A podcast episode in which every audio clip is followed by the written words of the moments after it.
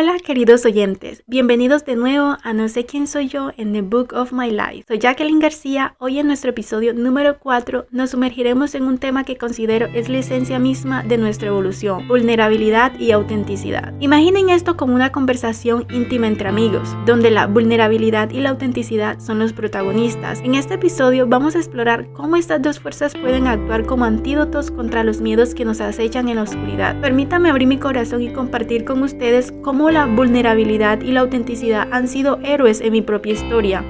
Hubo un momento en mi vida en el que me di cuenta de que la máscara que llevaba no solo me ocultaba de los demás, sino también de mí misma. Fue entonces cuando decidí abrir la puerta a la vulnerabilidad. Ser vulnerables no es señal de debilidad, al contrario, es un acto valiente que abre la puerta al crecimiento. Compartir mis experiencias más auténticas me permitió no solo enfrentar mis miedos, sino también aprender a abrazar mis imperfecciones como partes valiosas de mi ser. Recuerdo cómo una noche de febrero del 2022 sigue grabada en mi memoria como un capítulo especial en mi vida. Estaba con una amiga increíble, alguien a quien valoro profundamente. Esta parte de mi podcast va dedicada a ella. Andrea, te amo mucho, amiga, gracias por todo, por estar ahí en el momento en el que más te necesitaba. Recuerdo que estábamos en su casa y decidimos sumergirnos en el jacuzzi, un lugar que paradójicamente se convirtió en el escenario donde desnudé mi alma. La conexión que compartimos al ser au pairs, enfrentando desafíos similares en un país lejos de casa, superando muchos desafíos muy similares y obstáculos, el idioma, la comida, extrañando a nuestra familia, el estar con ella siempre aliviaba mi corazón.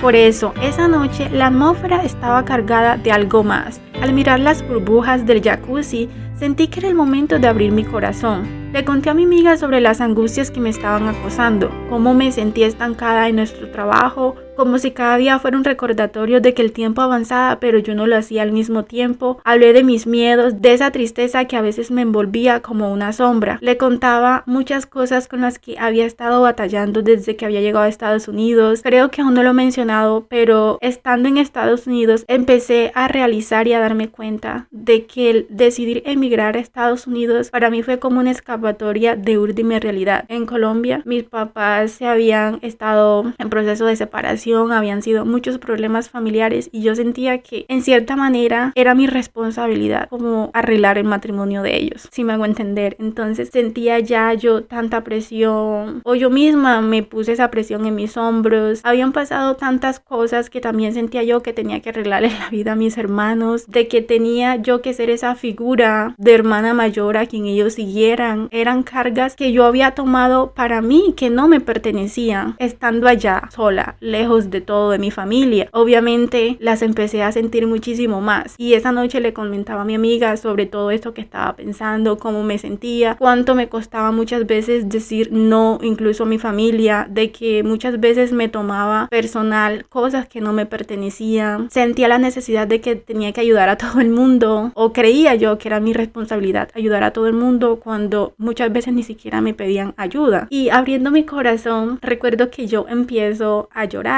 fue la primera vez en mucho tiempo donde dejé que la vulnerabilidad hiciera su trabajo. Hablar de mis miedos, de mis inseguridades, era algo que no hacía con facilidad, pero ahí estaba, compartiendo mi verdad con alguien en quien confiaba y quien se había ganado todo mi cariño y aprecio. Al liberar esas palabras sentí un peso deslizarse de mis hombros. Había algo mágico en expresar lo que llevaba dentro. Le di voz a mis temores y de alguna manera dejaron de parecer tan importantes. Luego, en un acto de pura espontaneidad, y necesidad pedí algo que nunca antes había pedido, un abrazo.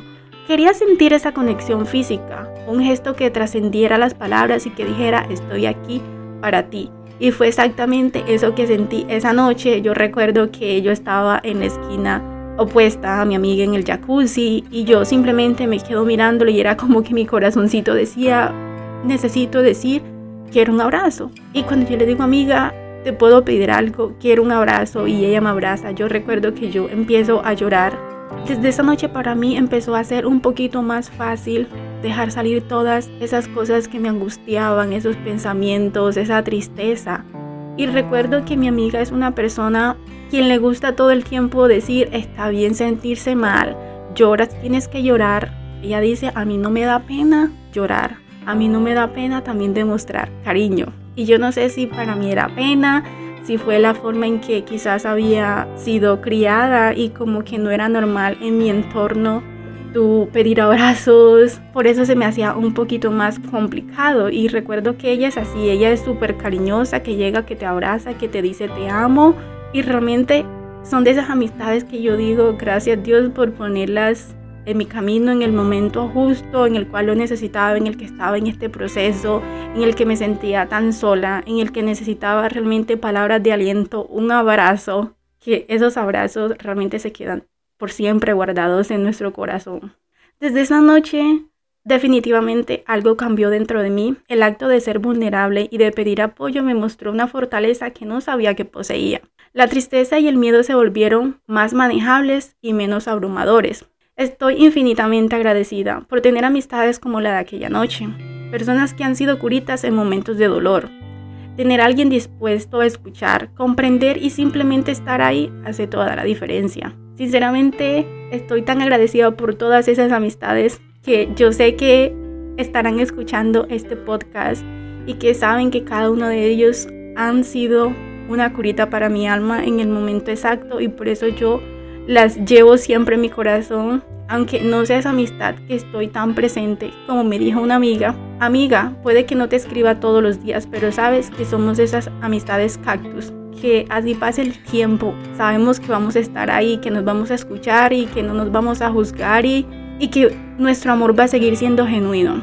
Así que a través de las aguas burbujantes de aquel jacuzzi aprendí la valiosa lección de que la vulnerabilidad no es debilidad, es el camino hacia la autenticidad y el crecimiento. Y por eso, cada vez que miro hacia atrás, sonrío agradecida por esa noche de febrero que cambió mi perspectiva. Así concluye esta historia de vulnerabilidad, una pieza más en el rompecabezas de mi viaje personal.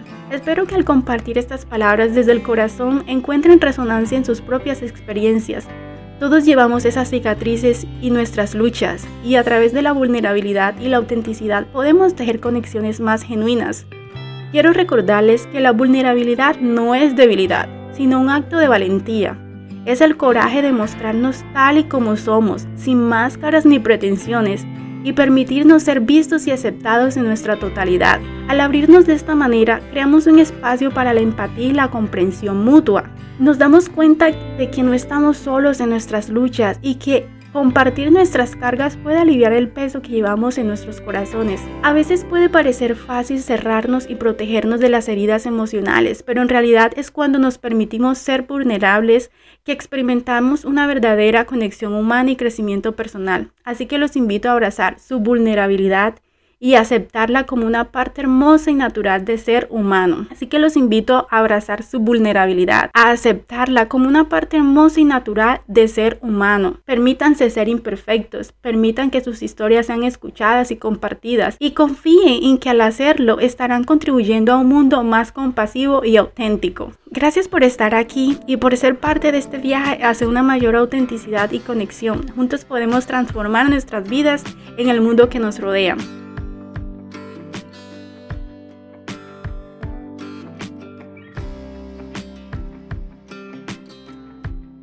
Y así llegamos al final de este episodio especial. Agradezco sinceramente que hayan compartido y conectado conmigo en este espacio especial mientras exploramos la fuerza transformadora de la vulnerabilidad y autenticidad. Antes de despedirnos, los invito a reflexionar sobre momentos en su Antes de despedirnos, los invito a reflexionar sobre los momentos de su vida donde la vulnerabilidad los llevó a lugares de crecimiento y autenticidad ¿Cómo han experimentado esos poderosos antídotos en su propio viaje? Gracias por permitirme ser auténtica y vulnerable con ustedes. Recuerden, al ser fieles a nosotros mismos, encontramos una fuerza que ningún miedo puede igualar. Nos vemos en un próximo episodio. Y recuerden sus suscribirse para no perderse de futuros episodios donde continuaremos explorando temas fascinantes de autodescubrimiento, amor propio, crecimiento personal. El próximo episodio promete ser tan revelador como este. Estén atentos. No olviden seguirme en mis redes sociales, de las cuales encontrarán en la descripción de este episodio. Nos vemos pronto.